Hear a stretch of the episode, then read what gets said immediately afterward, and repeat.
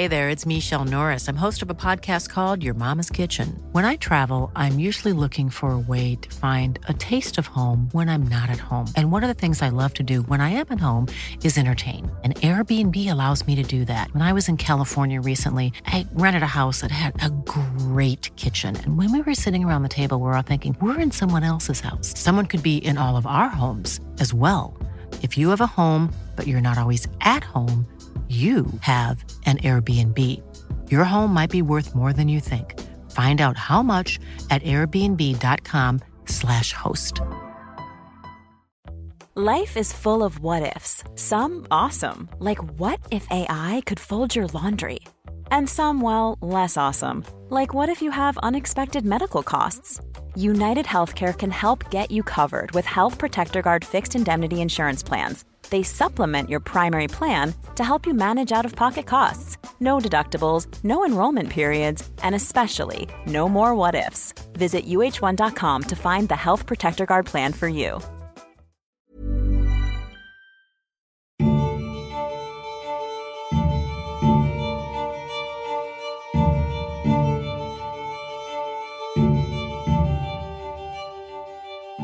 Hello, and welcome back to One Minute Remaining. My name is Jack Lawrence, the host and creator of this show. Today is another first for One Minute Remaining, as I speak with not one, but two incarcerated individuals. Two men who were convicted for the same murder. Two men who were just boys when they were sentenced to 35 years in prison. My name is Jeremy Cain. I was convicted of murder in 2002, March 8th. The crime happened in 2001. I was 16. I've had a 35 year sentence, and I've done it right around 22 years. Two boys that are, in fact, brothers. My name is uh, Zachary Cain. I was convicted of murder at the age of 15, sentenced to 35 years, and I've done 21 years on that 35 years now, and yep. still counting.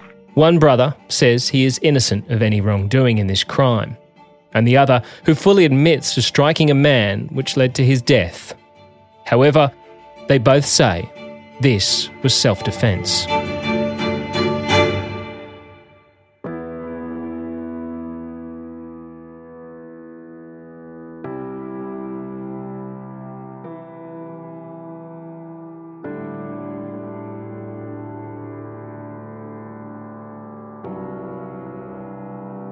Zachary Cain cried in Mark Harper's lap, and Jeremy Cain fell face down to the floor when the jury found Friday that the three teenagers had murdered grocer Jimmy Hill. Upon making their verdict, deputies whisked away tearful jurors after the courtroom was cleared. Mum, don't leave, please don't leave, Jeremy Cain cried out after the jury forewoman read the verdict. Does this mean we still have to go to jail? Zachary Cain asked his lawyer. I'm not going to jail. They're going to have to shoot me. I'm not going to jail. The boys' families wailed in grief several shouting, I love you, as the convicted murderers were led in handcuffs into the judge's chambers. These are the words of News staff writer Robert Gordon as he wrote the accounts of what happened in 2002 when three teenage boys were found guilty of murder. It's a murder all three boys have always maintained was in self defence. Zachary Cain, the youngest of the three, would be the one to strike the fatal blows something he said was never intentional and was only meant to stop the man they say was attacking them. In this story, we will hear from three of the boys that were there that day Jeremy Cain, Zachary Cain, and Mark Harper. The Cain brothers are still incarcerated for this crime today, while Mark Harper will be released after serving just three years, the reason for which we will get to later.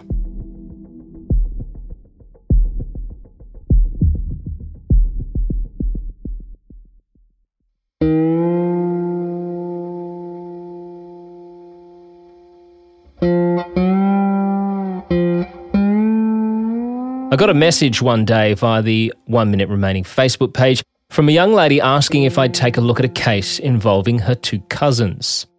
Along with the message, she sent an image from the front page of a Saturday newspaper from March 9th of 2002. The headline reads, Three teens guilty of murder. There on the front page are three boys, all around the same age as I was back in 2002, all looking terrified about what is about to happen next as they look to be sent to an adult prison after being found guilty of murder. It's an experience we'll talk about later. The story of the Cain brothers takes place in the South, in a city called Pleasant Grove in the state of Alabama. With a population of just under 10,000 people, it's a small community.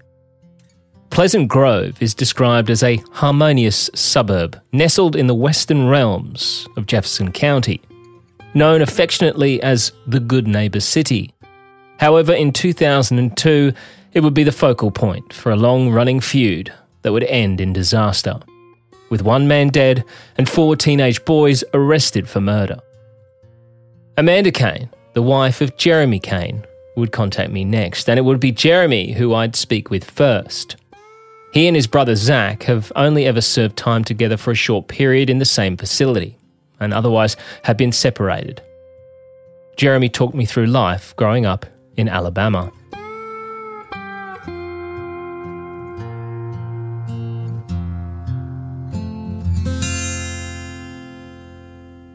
Growing up, uh, my dad built the house he lived in in 1984, the year I was born. I lived in the same house. It's a log cabin from the time I was born until I come to prison. Um, uh, I'd say my family's probably middle class, lower middle class. My dad, I grew up, my dad working, driving truck, working construction, that kind of thing. My mom didn't work initially till we got in school. And I have, uh, I have two brothers also. Well, one brother's on the on the case with me. He was 15 at the time of this. And then I have an older brother. Let's see, I'm 39. He's 42. We all live in the same house. We all went to the same school, Pleasant Grove Elementary School, then Pleasant Grove Middle School, Pleasant Grove High School. Um, my older brother graduated. Uh, we didn't graduate. We ended up incarcerated before we were out, before we finished school. Grew up playing baseball my whole life, from t-ball up through all the way to I think I was about 14 when I stopped playing. Um, then um, I mean, school I made all A's in school. Um, really good grades. Family life really good. My parents, both parents, still married. They're married today. Um, family life went really well. There's nothing, you know, nothing really there that would, you know, see me landing myself in prison because I had a bad family life or anything. Nothing, nothing like that. Here's the boy's father, Stephen Cain. They're all good kids. I mean, not there was nothing out of the ordinary with any of them. We didn't really hunt. We fished. We rode four wheelers. We you know, that was after the fact. But I mean, even little kids and everything, they went to school every day just like a normal kid, and there was nothing really stand out about any of them that was, you know, any kind of a problem or anything like that. They made good grades in school. They, yeah, they're just normal. I mean, they both worked. Jeremy was working, I think, right before this happened.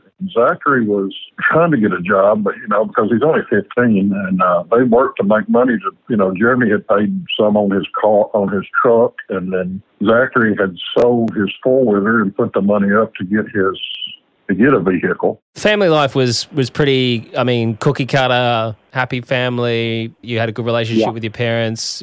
You were close with your brothers. Yes, yeah, we were all close. My older brother, he, you know, he's a few years older, so we weren't, we were still close.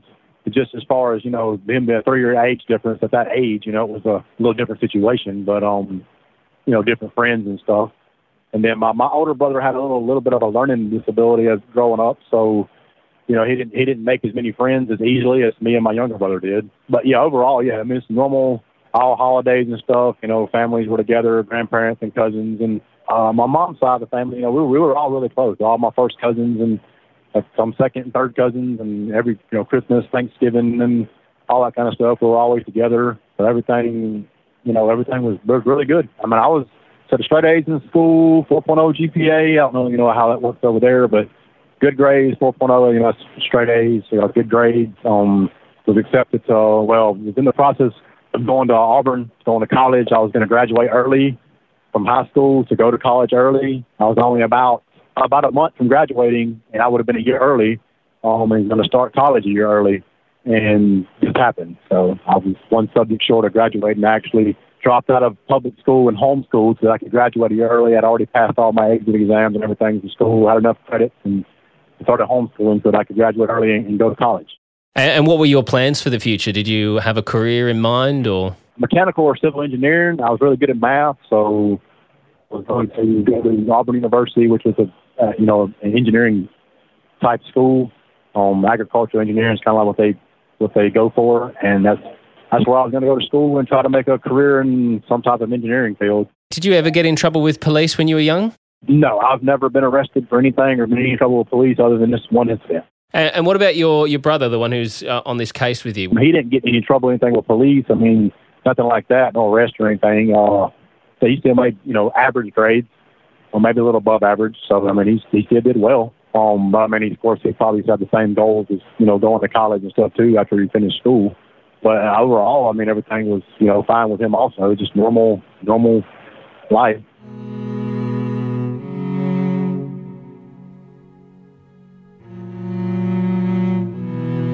Hello, this is a call from Zachary Cain. an incarcerated individual at Alabama Department of Corrections. This call is not private. It will be recorded and may be monitored. You may start the conversation now. Zach. Yes, sir. How are you doing? I'm good, thank you, sir. What about yourself? All things considering, of course. Doing yeah, of course. I'm doing all right. I don't know if they've ex- anyone's explained sort of what I do or anything like that. Yeah, go ahead. In 2002, at 15, I arrived in Australia with my family. Nervous, unsure, slightly scared about what the future would hold in a country where I knew no one apart from my own family. Thousands of miles away, there was another 15 year old dealing with fear, uncertainty, and anxiety. Although this 15 year old wasn't looking at a new life in a different country, this 15 year old was looking at 35 years in a men's prison.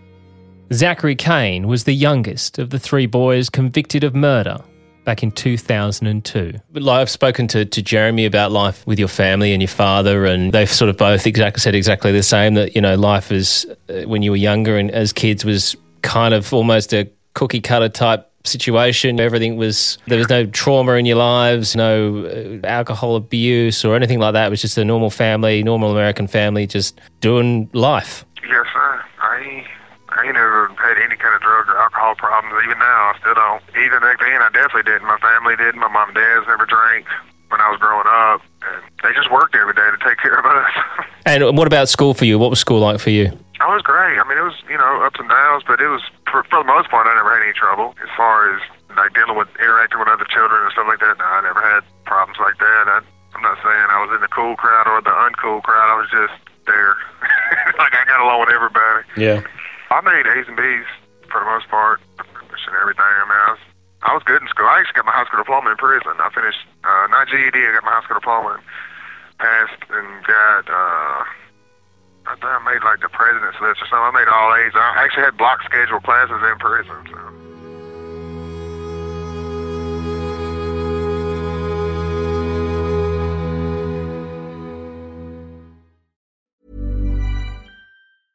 Quality sleep is essential. That's why the Sleep Number Smart Bed is designed for your ever evolving sleep needs. Need a bed that's firmer or softer on either side? Helps you sleep at a comfortable temperature? Sleep Number Smart Beds let you individualize your comfort so you sleep better together. JD Power ranks Sleep Number number 1 in customer satisfaction with mattresses purchased in-store. And now, save 50% on the Sleep Number limited edition Smart Bed for a limited time. For JD Power 2023 award information, visit jdpower.com/awards. Only at a Sleep Number store or sleepnumber.com.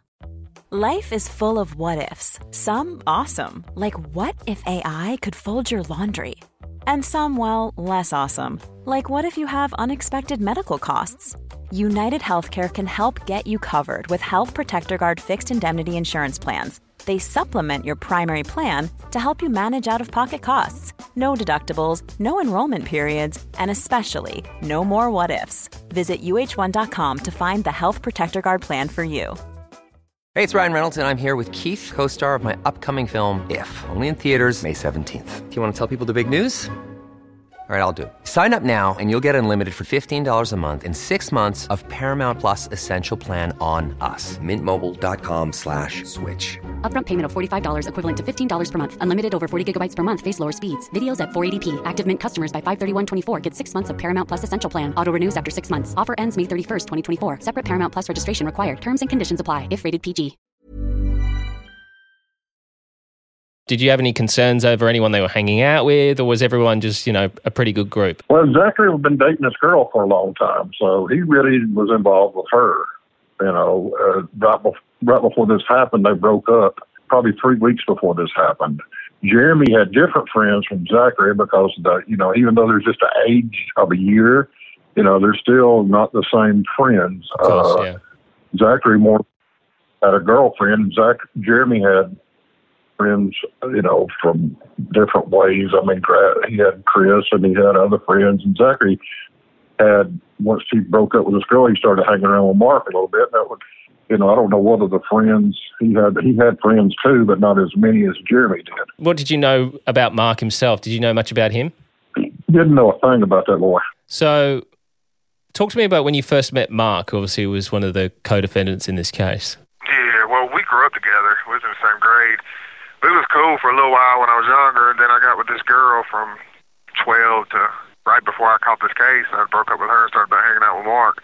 He had a car, so we were riding around and doing stuff, you know, just like kids do. We don't, it wasn't nothing out of the ordinary, nothing crazy. It was just go to the park, go hang out here, go hang out these little house parties, you know, just little. It wasn't no drinking. It's just everybody was hanging out, go to church and stuff like that. And then a month later, after hanging out with him, this stuff starts happening. Which he was having problems with this dude, and I just got kind of pulled into the middle of it. Well, not with this guy. It was really the guy's stepson and his stepdaughter, which I don't think he really cared about the stepdaughter. I'm not sure. I'm not one to comment on that. I don't know.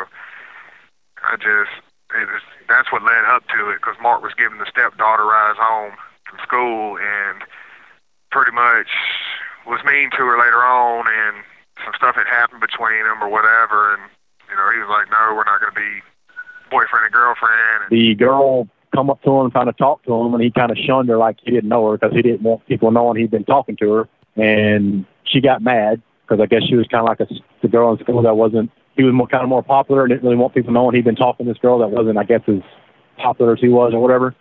So she got kind of mad at him and told her brother, which was like 19, I believe, at the time, that he had like cussed her out or something and been mean to her. And I, from my understanding, he didn't do anything like that other than ignore her. That was kind of mean, but I don't think he like cussed her out or did anything to her physical or anything. Just kind of shunned her. And she got mad and told her older brother. And and stuff led from there and her brother started trying to jump on Mark. All this stuff was like I said was escalating before I started back hanging out with him because I'd only been hanging out with him like like a month and a month and a half. And I'm just stuck in the middle of it. This essentially just sounds like normal, stupid teenage kid stuff. Mark Harper spent some time with a girl and then decided he doesn't want anyone knowing that they've been hanging out and chooses to ignore her and play the I don't know you card. This has upset the young teenage girl who then goes to her big brother, and the big brother wants to defend his little sister. So the issues start and would escalate between Mark and the older brother. The brother and sister in this story come from a supposedly well connected family in town. It's a family that owns the Hills Foodland supermarket. It's in fact the only supermarket in the area of Pleasant Grove. You know, Jeremy's told me that they had this grocery store in town or this sort of shop situation and they were quite well known as being, you know, rather influential in town. Is that right?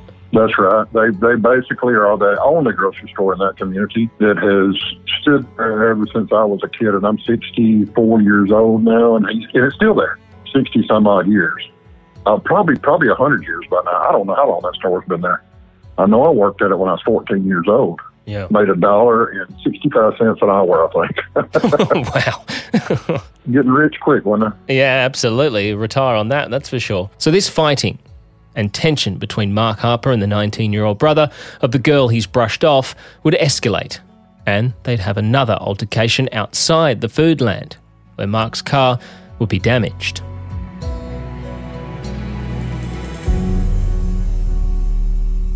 Uh, sometime the next day or two, um, he ran into this girl's brother, um, and the kid jumped in his car window and punched him and like kicked a couple dents in his car, took jumped in a truck and took off and run off or something like that. Yeah, Mark was having problems with his guy's stepson. They tried to fight a couple of times, and I got involved when it was because Mark's hand was broke. I didn't get to fight with nobody. I just told him to go back in the store. The stepson was like, man, get the hell on, man. Like, stop, you know? And I mean, I didn't cuss back then. I probably was like, man, go on somewhere, you know? And he, uh, went to talking crazy, and, and that's when he jumped in the window where Mark was driving by the store. He jumped in the window and went to punch at Mark and kicked the side of his car.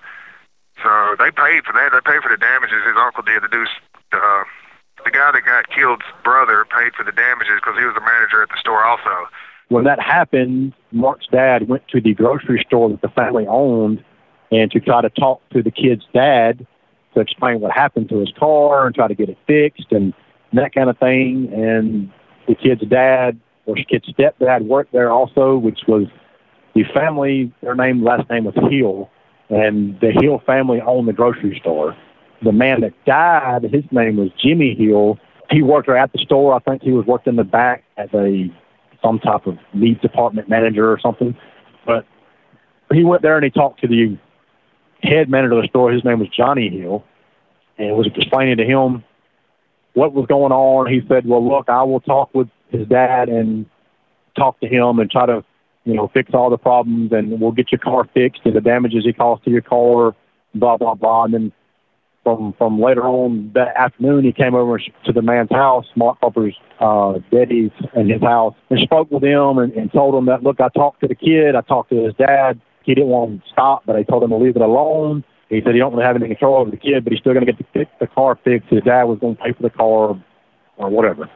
And then sometime within a day or two after that, there was an incident at the grocery store where my brother and Mark went up to the store because the stepson also worked at that store and they were trying to fight. Mark and the, he wanted to fight the stepkid for damaging his car, or making him look bad, whatever. I don't know what he was trying to prove, but that's what they went up there for. When they went up there, the stepdad, Jimmy Hill, came out of, the, from my understanding, came out of the grocery store and went to screaming obscenities and just talking crazy to the kid to them, talking like, you know, you punk ass kids, I'll kick your ass, get the hell out of here, blah blah blah. Run up on them and kind of shoved them a little bit, and they left. So that was probably uh, out a week or two before this happened. So, we're going to take a deeper look into this man who had become the victim in this case, Jimmy Hill, a little bit later on, as he does have a colourful past. But for now, it would seem this was the very first time that Jimmy Hill would get himself involved in the situation between the teenagers. That was a big thing out in the middle of the parking lot, and me and Mark was on a double date with these two girls. We kept getting called on the phone to come to the store, come to the store. So Mark was like, "Yeah, let's go." Finally, made it over there, and when we got to the parking lot, it was supposed to be Mark fighting the dude's stepson.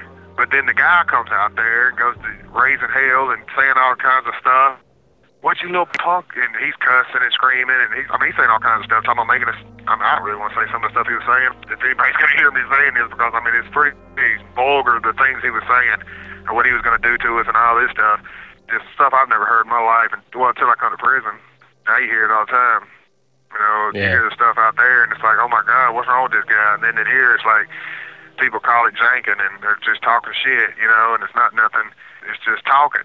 But to him, it seemed for real. To a 15 year old kid, me, I'm scared to death. I mean, it's a 42 year old man. And then somebody in the parking lot said the police coming, so we all left. Then the police showed up and patted everybody down because they tried to say somebody had a knife. Ain't nobody have no knife. Ain't nobody have no kind of weapons or anything. I don't even know. That's just the guys. He, he's used to dealing with the police, so he knows what to say to them. I'm, I'm assuming. I might be wrong, but he knows what to say to them to get them on us. Now, all this previous stuff that happened, I wasn't involved in. I, the stuff that happened at the grocery store, I arrived there right as they were leaving, and I went to a park where kids hung out at, and you know, asked what's going on. They kind of, I heard a little about what was going on, like odd, whatever. And I left and went off with my girlfriend or whatever I was doing. It wasn't no big deal. It had nothing to do with me. So then, like I said, about a week or two goes by, and I think there were some other things that happened in that time period. Um, not with the man that died, but with the stepson or something, maybe another incident. I'm not really sure. We went over to friend's Jesse's house. I still I don't even know where this guy lives. I still didn't know where this guy lived. Even to the day that this stuff happened, I did not know this guy lived where he lived. But my friend Jesse Keaton, he lived on the like if you're coming around this curve, there's a it's a block, okay? So it's a square, and he lived right here on the corner. So that night, this is the night before, we pulled up at his house to pick him up, and he wasn't there that night. So we circled the block. When we come around the block, a truck blocks off Mark's car. So when it blocks off the car, dude jumps out the passenger seat and comes running towards the car and starts punching Mark in the face. So Mark's rolling backwards. I jump out the car and he takes off running back to the truck. Then this big old guy gets out. This is the stepson that jumped on Mark through the window. This big old guy gets out from the other side and said, "Don't come any closer." So I just stopped. You know, I don't know what he's got behind the door. I don't know what he's doing. He's just standing behind his truck door, but he's huge. I mean, six five. He looks huge. Then I'm looking uphill, so it's like, okay, I'm hey, whatever, man. Let's go. We get in the car and we leave. So it wasn't. We really didn't say nothing about it. So the next day, we was hanging out with two girls, and my brother came over there. He got us away from there, so we're going to go to the batting cages for practice. Uh, Mark's got a softball game with his church my brother come got us from these two girls' house because they didn't want Mark around her. I got up about nine o'clock that morning. I went over to a friend of mine's house. His name was Chris Spano. I go to his house and he's cutting his neighbor's grass and we're I'm waiting on him to get done. We're going to go get something to eat. And while I'm waiting on him to get through, I get a call from another friend of mine, and he said, "Hey, uh, remember what you got going on?" I was like, "Well, I'm just at Chris's house." He's like, "Oh, good." I was like, "What's up?" He said, "Well, I need you to go down to his girlfriend at the time's house he was like, "Can you go to LB's house?" She lived about I don't know a block or two down the street. He said, "Can you go over there? Your brother and Mark's there, and can you get them to leave?" And I was like, "Well, why?" He said, "Well, he was at work working at a hardware store. He was 17 years old, and his girlfriend at the time was 15. It was his first girlfriend, and he knew that in the past she had liked my brother's friend Mark. So he said, "Can you go down there and get him to leave?" I'm at work. I don't get off till two o'clock. So I go down there and my I left my friend at his house. He was still cutting the grass, and I go down there and knock on the door. My girlfriend comes to the door. I was like, "Hey, what's going on?" She's like, "Oh, nothing." I said, "Well," I said, "What's is Zach and Mark here?" And I was like, "Yeah, they're out back on the back porch." And I was like, "Well, look, you know, Matt called me. He wants me to get him to leave." And and she was like, "Yeah." Matt's worried that Laura's going to cheat on him and this and that. And I was like, yeah, I know. I said, I don't want to go nowhere with them. But I was like, I'm gonna try to get them to leave. So I go to I go to the back deck. And I was like, hey, what y'all doing? And I was like, oh, nothing. We're just hanging out. And I said, well, I know y'all ain't supposed to be here. Her parents ain't home. Y'all shouldn't be here right now. You know, y'all should, y'all need to leave. And I was like, well, we don't really want to go. I said, well, look, why don't y'all come with me and Chris? We're fixing to go get something to eat. So I said, why don't y'all meet me and Chris at, at Burger King? And they said, okay, um, all right, we'll do that. I said, okay. So I left. I get in my truck and I drive back down to my friend's house and I go inside and he's getting out of the shower, getting dressed. And while we're talking, I hear a, a sound system outside. He's like, man, who's that? I said, I don't know. It's probably my brother and Mark. I told him to meet us at Burger King. And he was like, man, I don't really want to hang out with them. And like I was saying, they, they kind of hung in a different crowd, but he didn't really want to be hanging around with them. He didn't really like my brother or Mark that much. So I was like, well, look, I said, look, we ain't going to go. We just need to act like we're going. So just just play along. He's like, okay. We go get in my truck, and I tell them, I said, y'all going to Burger King. I'm going to meet y'all down there. So we leave out, and I'm following behind them going to Burger King.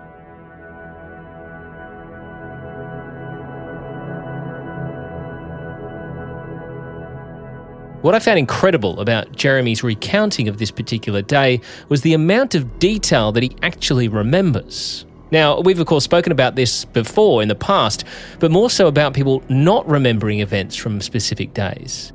Now, this is usually because you hear the same thing it was just an ordinary day. Of course, this day would go on to be anything but ordinary for Jeremy, his brother, and their friends. And I thought about this, I'm like, I wonder how he remembers so much detail. But then as the story progresses, we find out that the boys would be at a police station only hours after this event occurs and would have been asked to recount their day again and again and again. And Jeremy remembers the detail even down to what he ordered from Burger King that day. So we go on down there and I go in sit down to eat. Well, when we go in, I'm the only one to order anything to eat. Uh, my other friend that I picked up, he ate while I was down there at their house, other, getting them to leave this house. He said, I already ate while you was down there. I was like, all right. So then my brother and his friend Mark, they didn't eat because they didn't have any money. They had spent their money on the previous night. So I had some money and I bought me something to eat, and I still remember what I ate. I had three five piece chicken tenders and a fry and a drink on the dollar menu. They had the dollar menu back now with inflation nowadays. You can't get anything for a dollar, but right. So I, I got those. We were sitting there eating, and um, they're playing a little. I don't know if you remember the little game on the old Nokia phones, little snake game. Yeah, yeah, yeah. And they were playing it on the phones, and my my friend from work, you know, that was at work. He called me Matt. He called and said, "Hey." So I got up from the table and walked off, and I was like, "Hey, man, you owe me." I'm sitting there eating with these two knuckleheads that we ain't even. They're not even eating. They're just sitting there. They ain't even got no money. So I get off the phone. I go back and sit there. So I said, "What y'all fixing to do after this?" And uh, my brother's friend Mark was like, "Well, uh, I thought he said he had baseball practice or something later that evening. I'm not really sure. At this time, it's probably like one o'clock. So we leave, and we're leaving Hueytown. We're headed back towards Pleasant Grove, and um, we ride over by the baseball fields, and like where you turn in to go past the baseball fields is kind of a dead end. Um, like you go in, there's a lot of practice fields and stuff, and there's a subdivision back there, makes a big loop and turns around and comes back out. So I'm following behind him, and we go past the the, the practice fields, and he didn't turn in. And I was like, well, uh, there was some younger kids, like 12, 13 year olds, that they're playing, and the older kids had the fields later. So I just assumed he was just going by, and because it was just younger kids, and he didn't want to stop. So I, I'm following behind him, and we turn left to make the little circle to come back out, and to go around a curve. Next thing I know, he slams on the brakes. I'm driving a big truck, so I slam on the brakes, but I can't stop. I have to swerve off in the grass and almost hit him. And I don't know why he stopped. At this point, I don't know why he stopped. So, Mark and Zach are now in the lead vehicle with his brother Jeremy and his other friend Chris following. Jeremy says that he had to stay with the boys because he had promised his friend he would keep them away from his girlfriend's house until he'd finished work. So, this is why he is continuing to stay with Mark and Zach. They're on the way to the batting cages for baseball practice. And on the way, Zach says the plan was to pick up their friend Jesse.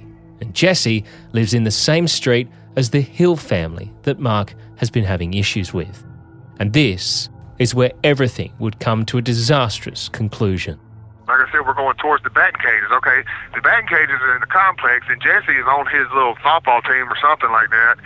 And Jesse's still right there. He's cutting grass. That's the friend we was to pick up to go to the batting cages. So when we stopped to pick him up, he said, come back in a minute. So he circles the block again. Like I said, I still didn't know this guy lived right here on this, when you turn the block, he lives on this corner. Okay, so when we turned, my brother's behind us in his truck, and then I don't know who looked back or something, but Mark said, there goes Jimmy. And I was like, what? So he pulls over. And I'm like, what are you doing? My brother almost rear ends him and runs off in the grass behind behind his car or ran off somewhere right there in the road. And Mark gets out and confronts the guy. Well, the guy's got a landscaping timber in his hands, like a 4 by 4 but it's like rounded at the edges. He's got that in his hand, a big old piece of wood in his hand, but I thought it was a landscaping timber, but I could be wrong. He's hollering back behind my truck, and I'm like, who's he hollering at? I'm asking my friend, I'm like, who's he hollering at? I don't know. I don't know either. I'm looking, I'm looking, I don't see nobody. And then finally, I see a guy in my rear view, in my side view mirror, the driver's side. I see a guy coming up the street with like a landscaping timber. It's about um, you know, it's the kind of timber that goes around. I don't know about over there, but like over here, they use them around flower beds, uh, mailboxes, stuff like that. It's like a three by four with rounded edges, probably about three or four foot long. He's got it in his hand. He's coming up the street at like a real fast paced walk, like long strided walk, beeline straight towards us.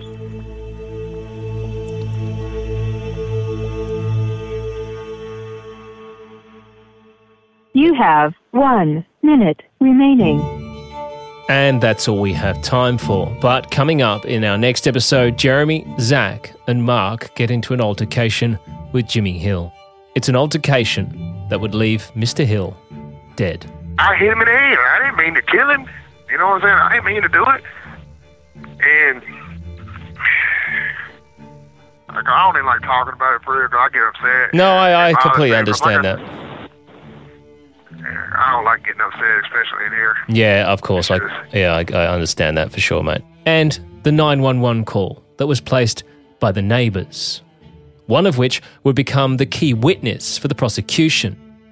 A witness testimony that would seemingly become a lot more detailed the closer they got to trial. Next time on One Minute Remaining. One Minute Remaining is a mashed pumpkin production, created, hosted, and produced by Jack Lawrence. Audio and sound design by Jack Lawrence and Dom Evans of ESA.